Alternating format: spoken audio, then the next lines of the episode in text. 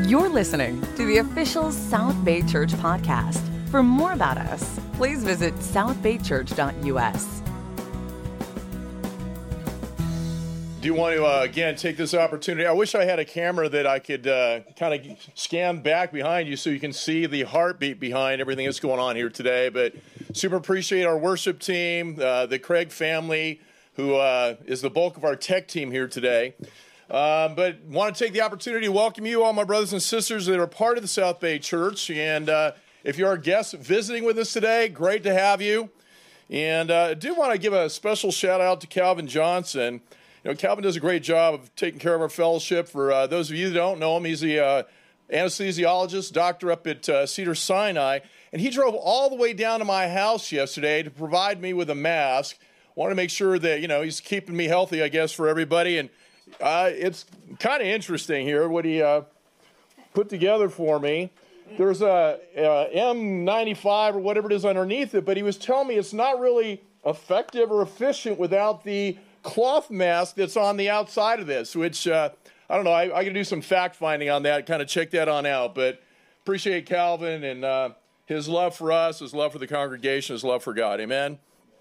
As many of you know, last week we took up our uh, special missions offering, and uh, our goal as a region is $400,000, which is distributed to our Middle East Mission Society, uh, our Mexico Central American Mission Society, and our Nordic Mission Society, uh, as well as some of our own work locally with missions with our Spanish speaking ministries. And uh, wanted to let you know where we're at. And in, spite of the times, really want to encourage each and every one of you for your participation in this. Uh, we are at 50% of our goal, which I feel good about, again, taking consideration all the wild stuff that's been going on. Last year at this time, we were at 79%, and obviously it's a little different electronically and when we meet together in person. So, do want to encourage you to uh, go ahead and let's bring that to completion. Uh, I don't have it handy here. Maybe we'll be able to stir it up for you here before the end of the service. But for those of you that aren't giving electronically, want to encourage you to mail those checks into uh, Dave Atkins. And uh, so, again, we can take care of our brothers and sisters around the world with the different mission societies we're a part of. Want to give a shout out to our uh, teen graduates. Uh, it was awesome to be able to be a part of that the other day, uh, honking our horns. Uh, uh for those of you that may or may not know, one of the, uh, at least the old school graduation songs that was played was Pomp and Circumstance back in the day. So I had the windows down in my car. I had that cranking for everybody, and it was uh, great, just great to see everyone. But before we go any further, I did want to go to God in prayer. So if you would bow with me, please.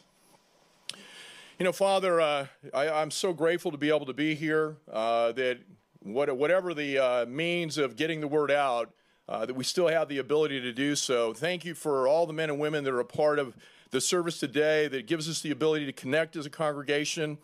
I do want to offer up a, a uh, special prayer and petition for Mia Steberg, uh, who was recently diagnosed with cancer. Uh, I just want to uh, pray for her, pray for the family. God, we know that you've got this. you're an amazing God. Uh, just uh, help with the doctors and everybody involved with the guidance for that family moving forward. Do you want to uh, just, God, uh, pray for Stephanie Williams, knowing that she is with you in heaven now, and we're grateful for that. We, we have this incredible sense of loss, and I, I just love what an amazing example this woman was through all the varying challenges that she had as she uh, was fighting the disease.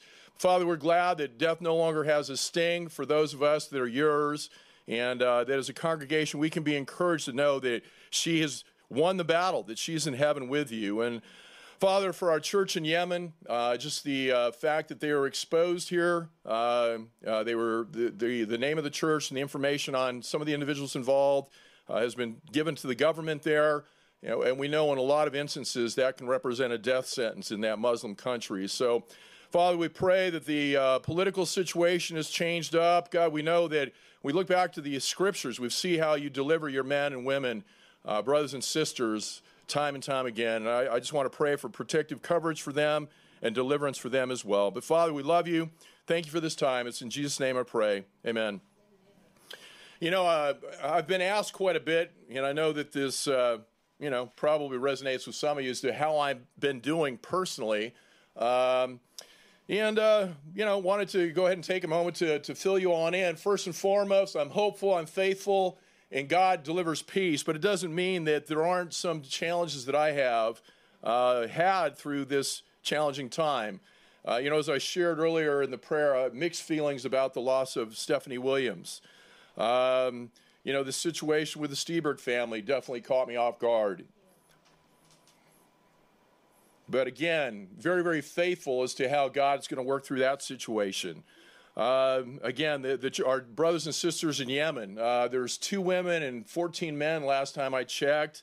And it is probably one of the most challenging mission fields that we're a part of um, here locally when it comes to it being underground and how long it takes for them to reach out to people and just some of the different means of connection that have taken place and know that someone evidently that they reached out to has has uh, exposed our our Christian brothers and sisters there. And then you know obviously the the the current situations we're dealing with COVID. Uh, personally dealing with COVID, it's uh, you know it's a COVID crazy experience for me. Just the the borderlines that keep being moved and switched and um, there's something to be said for being able to meet together. And we're, as a church, we're working on that. Uh, we'll be putting a kind of doing beta tests with a couple of the small groups here in the upcoming weeks. Once we get all the PPEs in that the government is uh, requiring us to have, even for those house settings. But we're working towards that. As uh, the the guidelines for us loosen up, we'll have a time of training for those small group leaders that want to participate in that. So you know, there's uh, there's that, and then obviously uh, justice and what that looks like. Um, you know, knowing that God is a God of justice. And I think with that, I'm very grateful for God's word and that it's given us the opportunity in some ways to kind of hit the, pa- the pause button here, looking at the situation that took place most recently with George Floyd, that tragic death. And, uh, you know, just for me, when it comes to the COVID situation, I, I honestly believe that that was something that was orchestrated from God and that thinking this through and looking at the justice situation in the past, looking to Minneapolis, um, obviously we got cameras, so it might still have been something that got out. But I personally believe in that the world's on hold right now. This has turned into a global means of uh, basically a global catalyst when it comes to justice worldwide. And uh, I'm grateful to see God working through that. I'm you know, I, I, feel sickened and saddened viewing that tragedy personally. I'm saddened by the conversations I've had with some of my brothers and sisters of color, which brings me to the uh, title of our new series, which is entitled, What Does God Require?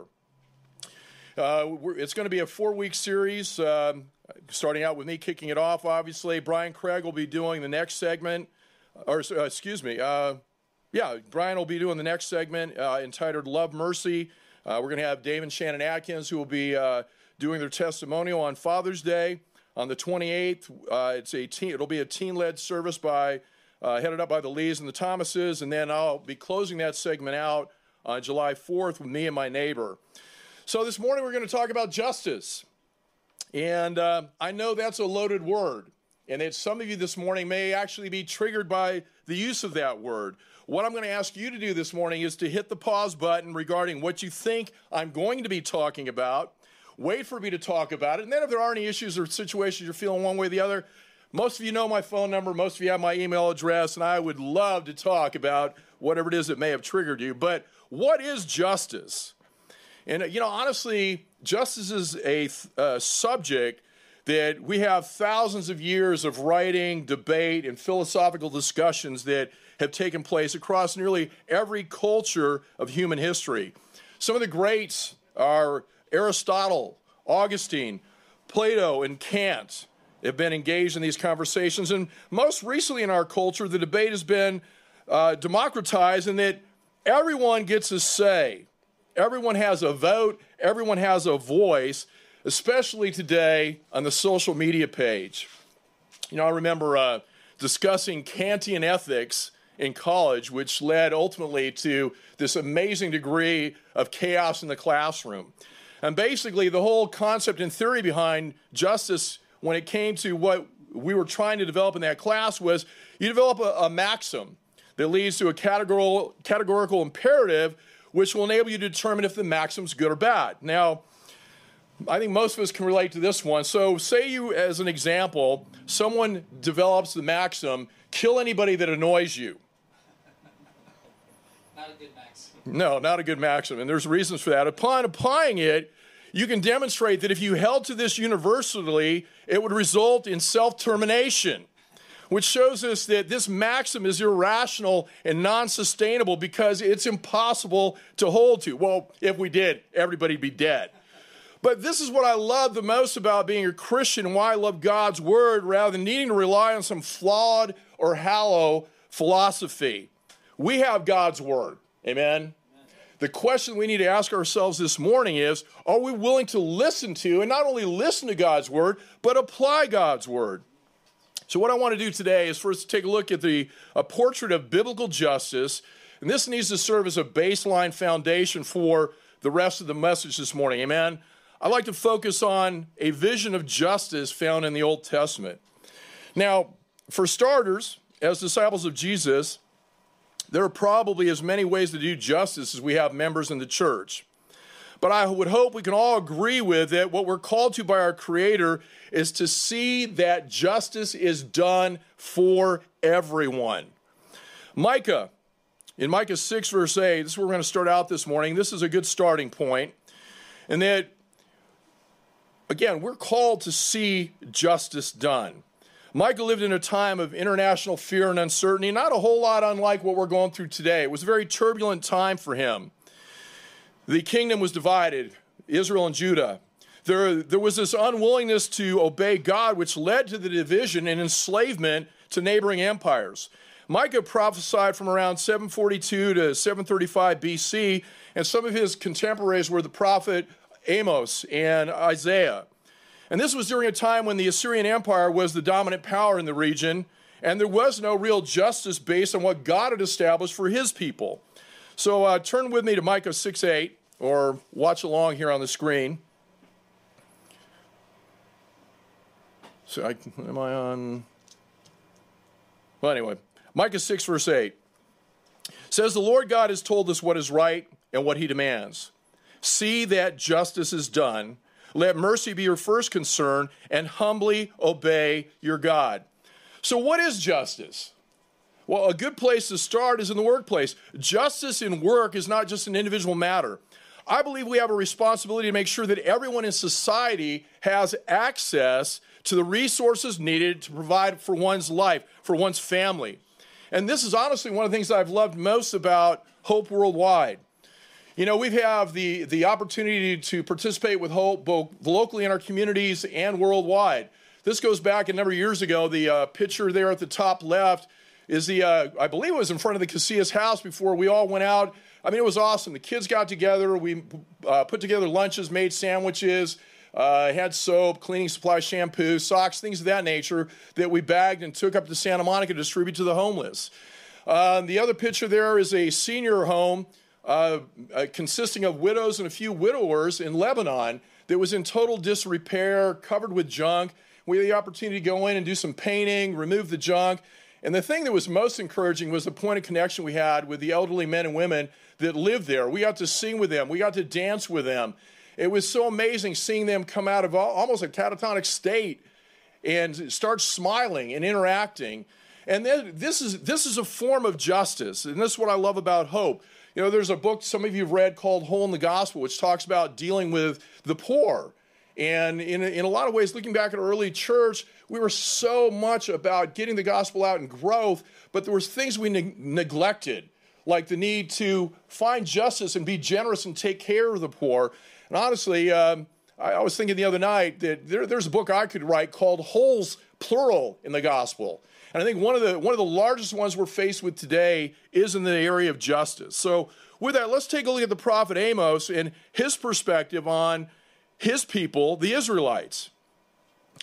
We see him criticizing the Israelites for injustice regarding their arrogant regard, disregard for God's law of gleaning. And for those of you that don't know, gleaning was a process by which God had established in the law that those that were unable to, be, maybe disabled, whatever the case may be, widowed, to generate an income, if you were a farmer, you were called to leave the edges and the corners so that the poor could come in and glean that for themselves.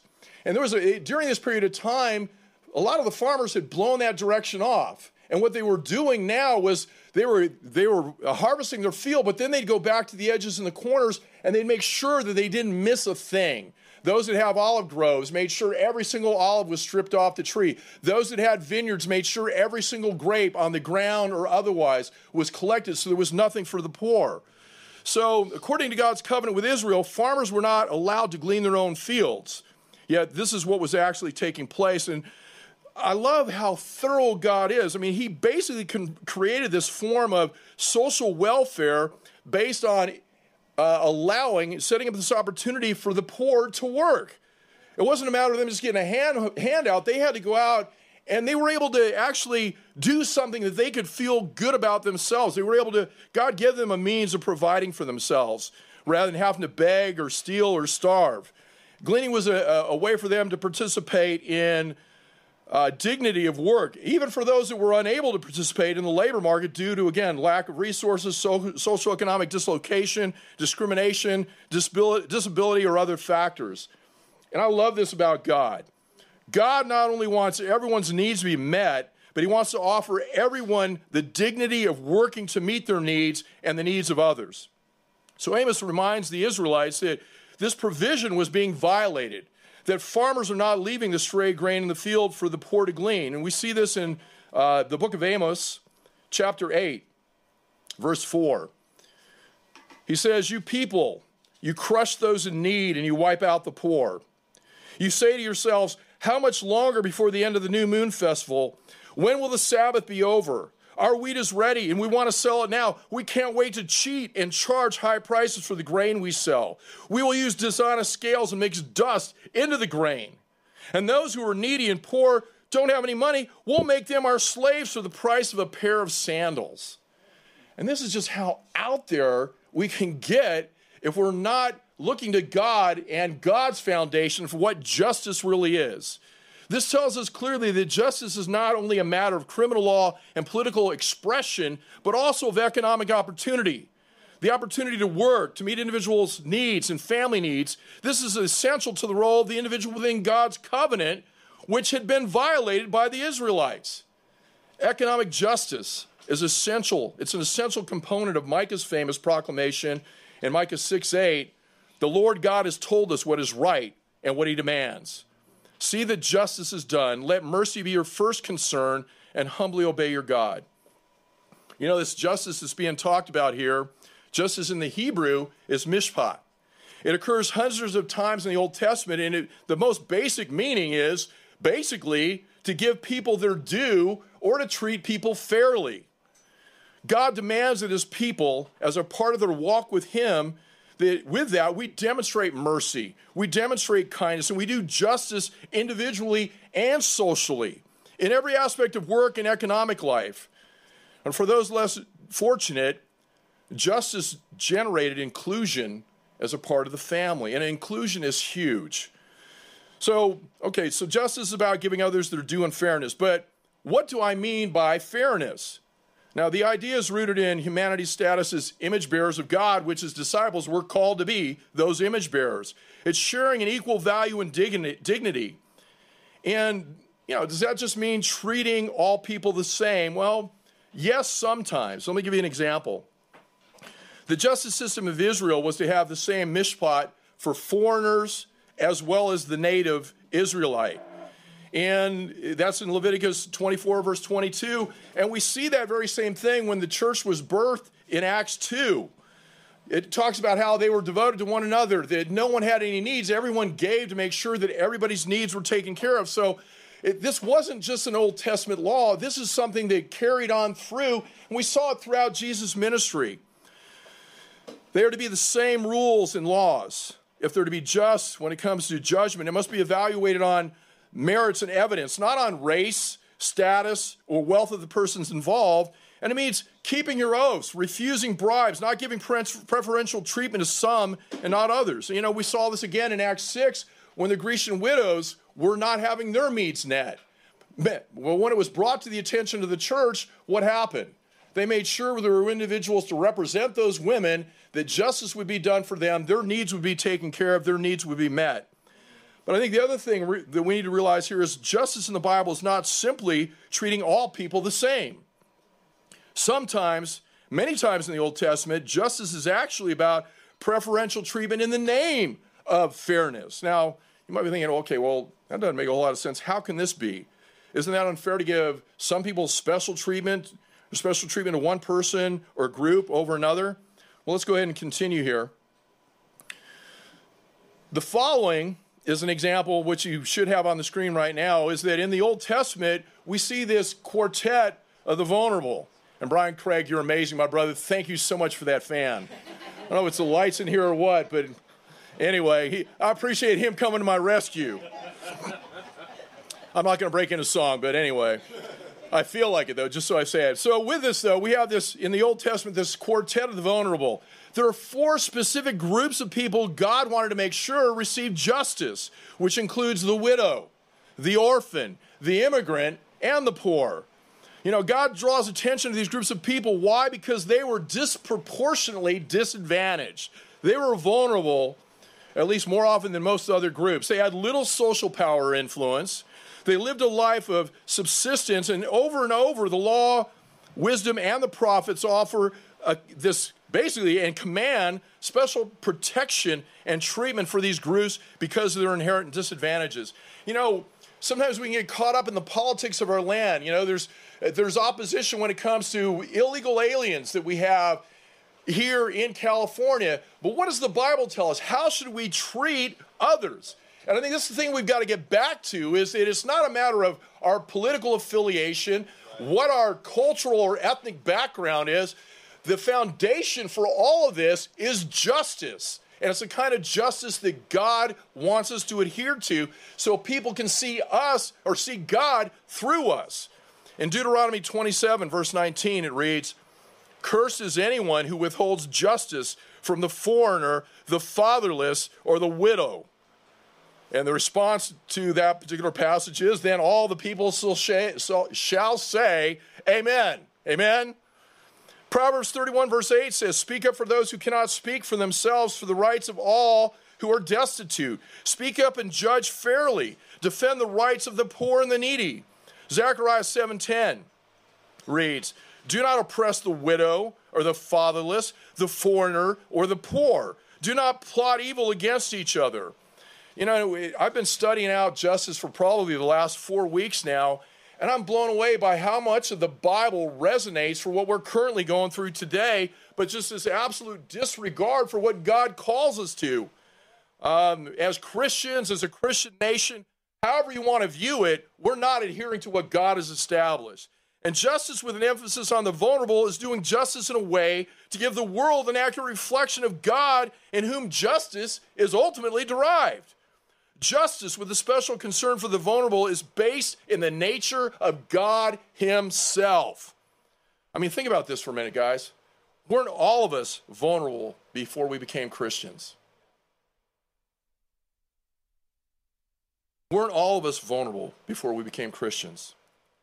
We were all poor spiritually.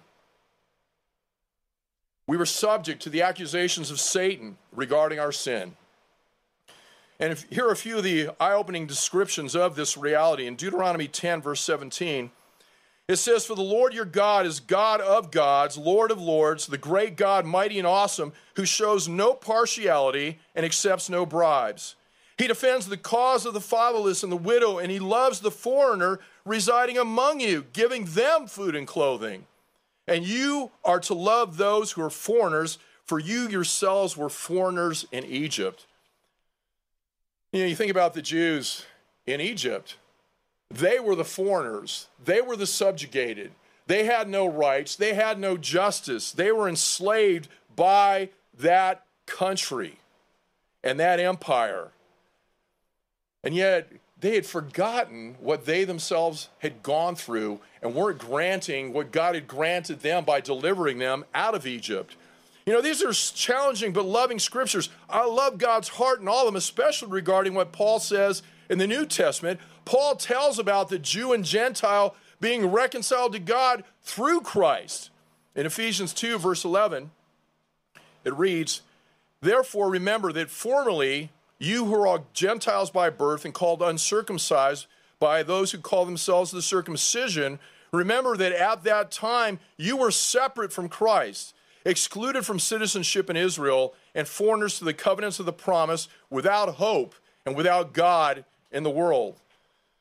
And we know that's no longer the case for any of us that make Jesus Christ Lord of our lives, and that Christ was the price that was paid for our sin. Justice for us as sinners would have been eternal damnation. But God provided a means of our sin being taken care of so we'd have the opportunity to no longer be foreigners, that we be His children because of the sacrifice that Jesus Christ was willing to pay for us. Through that justice, there is true inclusion for all that make Jesus Lord and are baptized in the name of Christ. In Psalm 146, verse 7, Psalm 146, verse 7, it reads, He upholds the cause of the oppressed, and he gives food to the hungry. The Lord sets prisoners free. The Lord gives sight to the blind. The Lord lifts up those who are bowed down. The Lord loves the righteous. The Lord watches over the foreigners, and he sustains the fatherless and the widow, but he frustrates the ways of the wicked. You know, looking at this passage, who would the righteous be in this passage? You know, when any individual or group is neglected, it's not called merely a lack of mercy or charity, but a violation of justice, a violation of mishpat. God loves and defends those with the least economic and social power. Therefore, so should we. That's mishpat. That's justice done. So, with these passages in mind, it's clear to me that justice is about restoring, it's about restoration. Justice is corrective. Justice, especially on a societal level, is about punishment for the guilty and protections for the innocent. Justice is about retribution for wrongdoers and reparations for victims. And this twofold picture of restoration ultimately is central to justice. Justice brings down those who step on others to get ahead and to lift those up who are stepped on. You know, for me, the most significant part of this, this is what I love about God, the most a significant part of this is relational. Justice is about relationships. It's about our relationship with God. It's about our relationship with one another. Doing justice means moving towards relational transformation and flourishing together, getting deep with one another. And, you know, this is what our faith families within the church are about. This is the significance of our FOO, our family of origin, to be know, to know and be known. This is huge. To implement justice in the community needs to start right here in the church. Justice is to acknowledge a problem, namely that someone's out of alignment with another. You know, why do we see this talk about being resolved? Matthew 18, there's so many passages. If there's an issue with your brother, what are we supposed to do? We got to get it resolved. We got to work through it. We've got to communicate to one another. We need to figure out what is the thing that has us stalled relationally? What is it that's keep us from flourishing in our individual relationships? Righteousness in the Bible is not merely primarily about private morality or spirituality. Let's take a look at the next slide here. See, in the Old Testament, the relational side of justice is especially clear with Mishpat justice done. But it's connected with tzedakah, which means righteousness. So, righteousness in the Bible is not primarily about private morality or private spirituality, but about relational morality, about spirituality. First and foremost, it's got to start with us personally and our relationship with God. If it's not there, it's not going to cross over into the rest of it. So, from there, what does that mean today what does that look like for our lives today? It's got to be first and foremost with God relationally and then with one another. Righteousness is about conducting all relationships with fairness and generosity. Again, righteousness is about conducting all relationships with fairness and generosity. You know, generosity for some might be nothing more than you being willing to set aside the time to have a conversation, demonstrating empathy, in light of everything that's going on today, how you doing, bro? How you doing, sister? I, I, I, know how it makes me feel, but I, I want to get to know you. Let's talk about this together. Let's connect. Let's allow for this relational aspect of our lives to flourish. Then we'll have the ability to really make a difference within our communities. Righteousness, to put it simply, is to be in a right relationship with God and people. It's what the world would look like today if everyone embraced Matthew 22, verses, uh, starting in verse 37 If you want to turn there with me, Matthew 22, verse 37. And this is an amazing passage. It's something that Jesus carries over from what righteousness and justice look like with the law, the law, but it demonstrates for us personally with his concern and his generosity and the love that he outpoured for each and every one of us. In Matthew 22, verse 37, it reads Jesus replied, Love the Lord your God with all your heart, with all your soul, and with all your mind. This is where it starts with this relationship with God, but then it moves on from there. This is the first and greatest commandment, and the second is like it love your neighbor as yourself. All the law and the prophets hang on these two commandments. You know, we see Paul citing that later in one of his one of his epistles. And it you know, you've heard me share this before, church. I love this in that there were 630 something individual laws that were established in the Old Testament. And Jesus comes along and says, you know what, guys?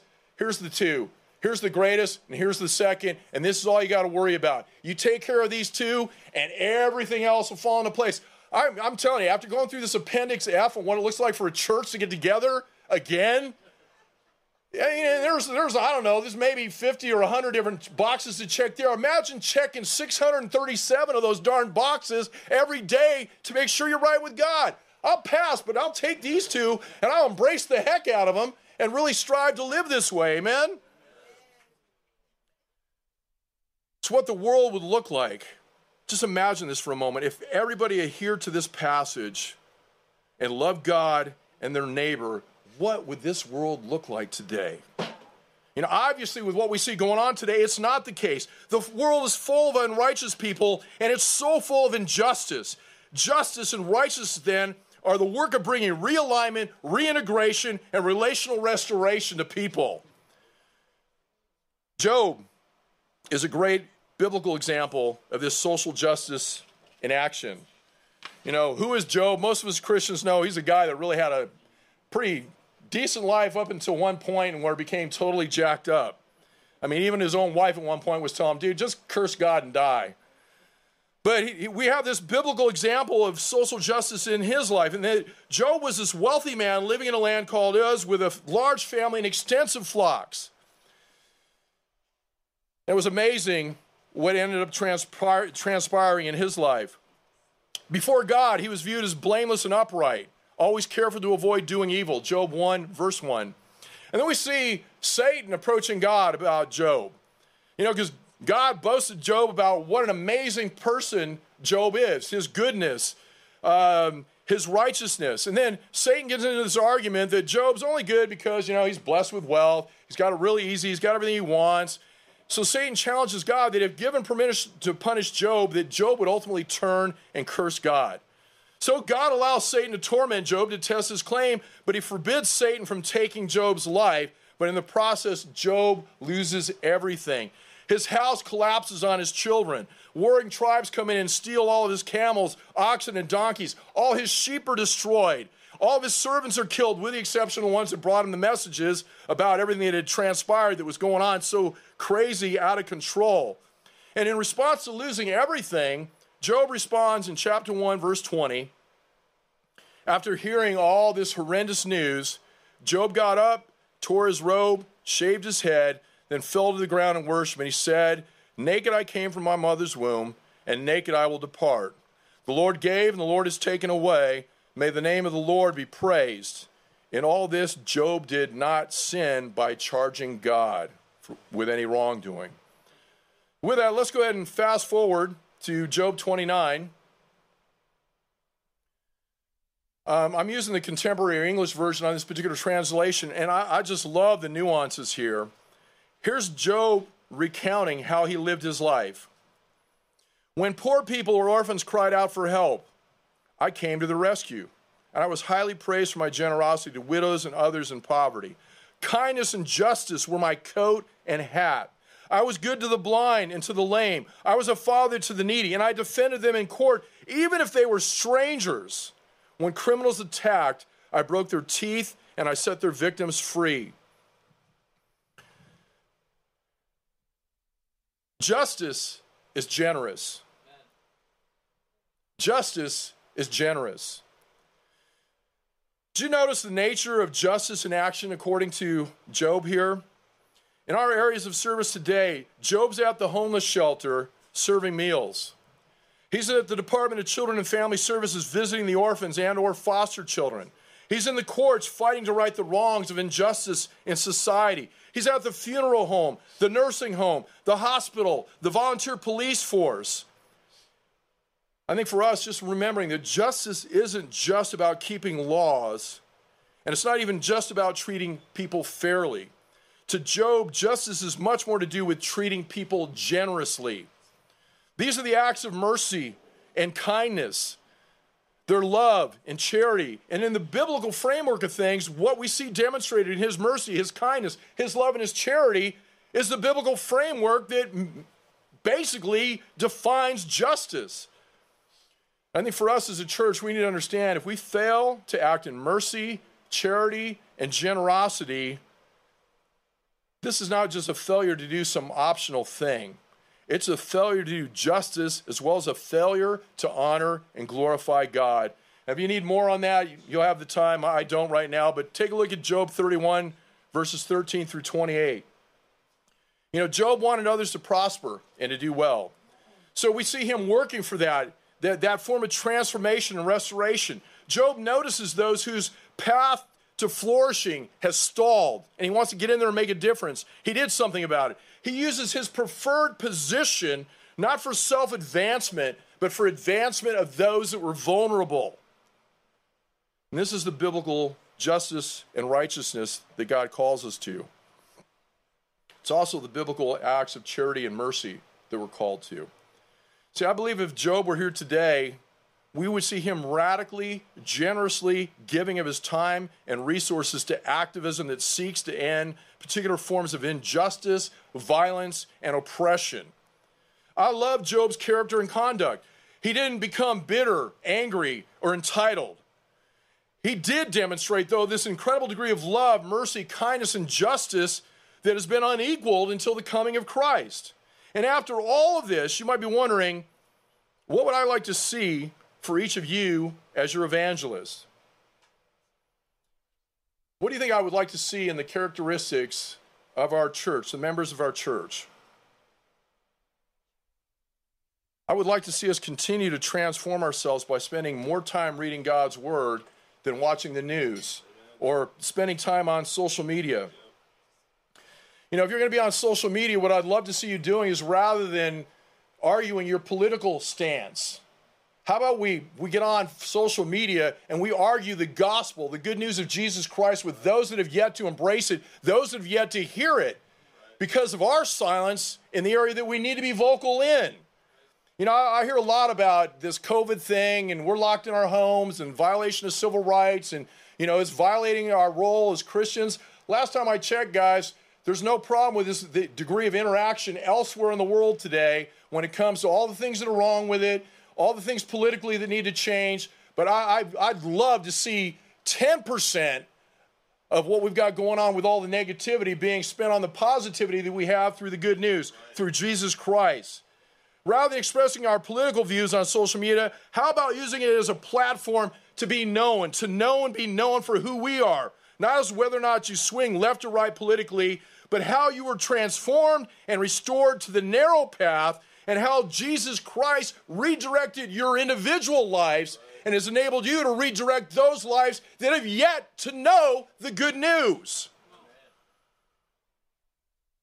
So, by refocusing on what's important and meaningful to God, we can become this agent of change that everybody's talking about, but very few are acting out. God's agent of change and a light in this unjust world is what God wants us to be. So, finally, for those of you that are more visually inclined, I have a short video from the Bible Project on the biblical framework of justice. And then uh, we'll come on back and we'll have a prayer for the communion. God bless.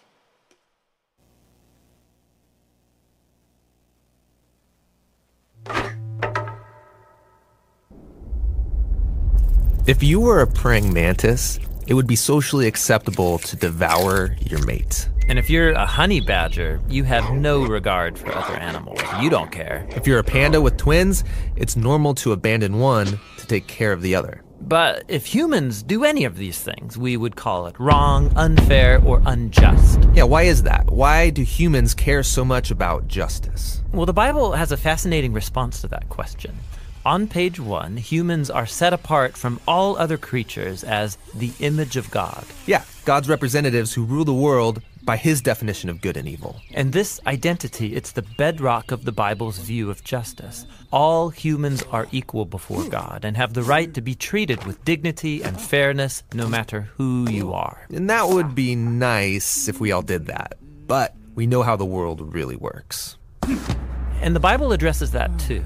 It shows how we are constantly redefining good and evil to our own advantage at the expense of others. Yeah, self preservation. And the weaker someone is, the easier it is to take advantage of them. And so in the biblical story, we see this happening on a personal level, but also in families, and then in communities, and in whole civilizations that create injustice, especially towards the vulnerable.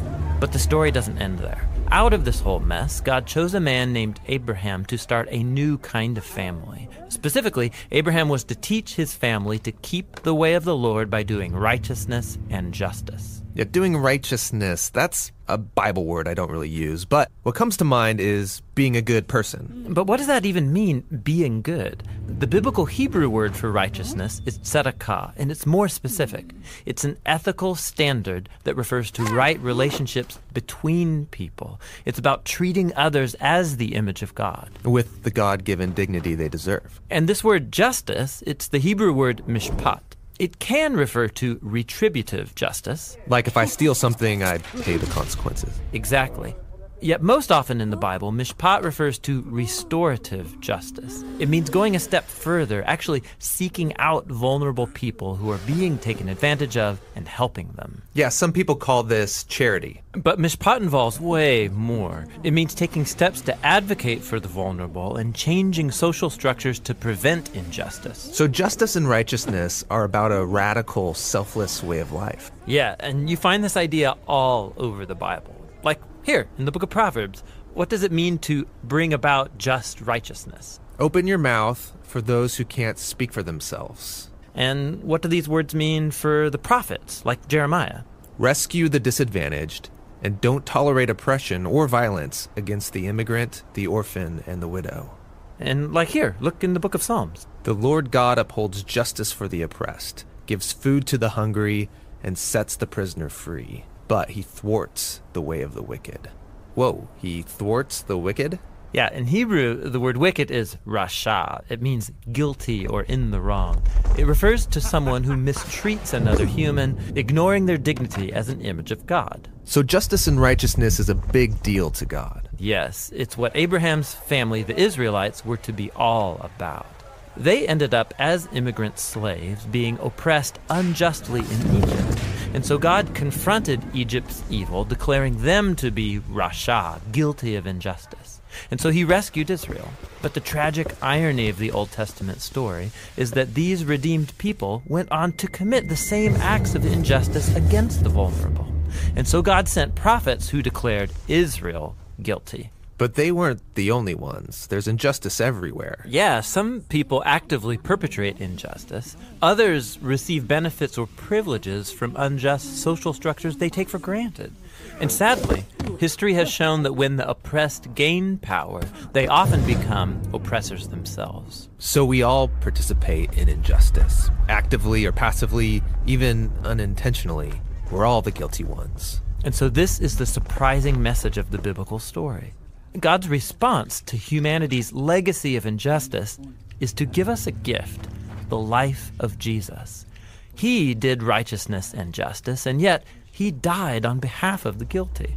But then God declared Jesus to be the righteous one when he rose from the dead. And so now Jesus offers his life to the guilty so that they too can be declared righteous before God, not because of anything they've done, but because of what Jesus did for them. The earliest followers of Jesus experienced this righteousness from God not just as a new status, but as a power that changed their lives and compelled them to act in surprising new ways. Yeah, if God declared someone righteous when they didn't deserve it, the only reasonable response is to go and seek righteousness and justice for others. This is a radical way of life, and it's not always convenient or easy. It's courageously making other people's problems my problems. This is what Jesus meant by loving your neighbor as yourself. It's about a lifetime commitment fueled by the words of the ancient prophet Micah. God has told you, humans, what is good and what the Lord requires of you is to do justice, to love mercy, and to walk humbly with your God.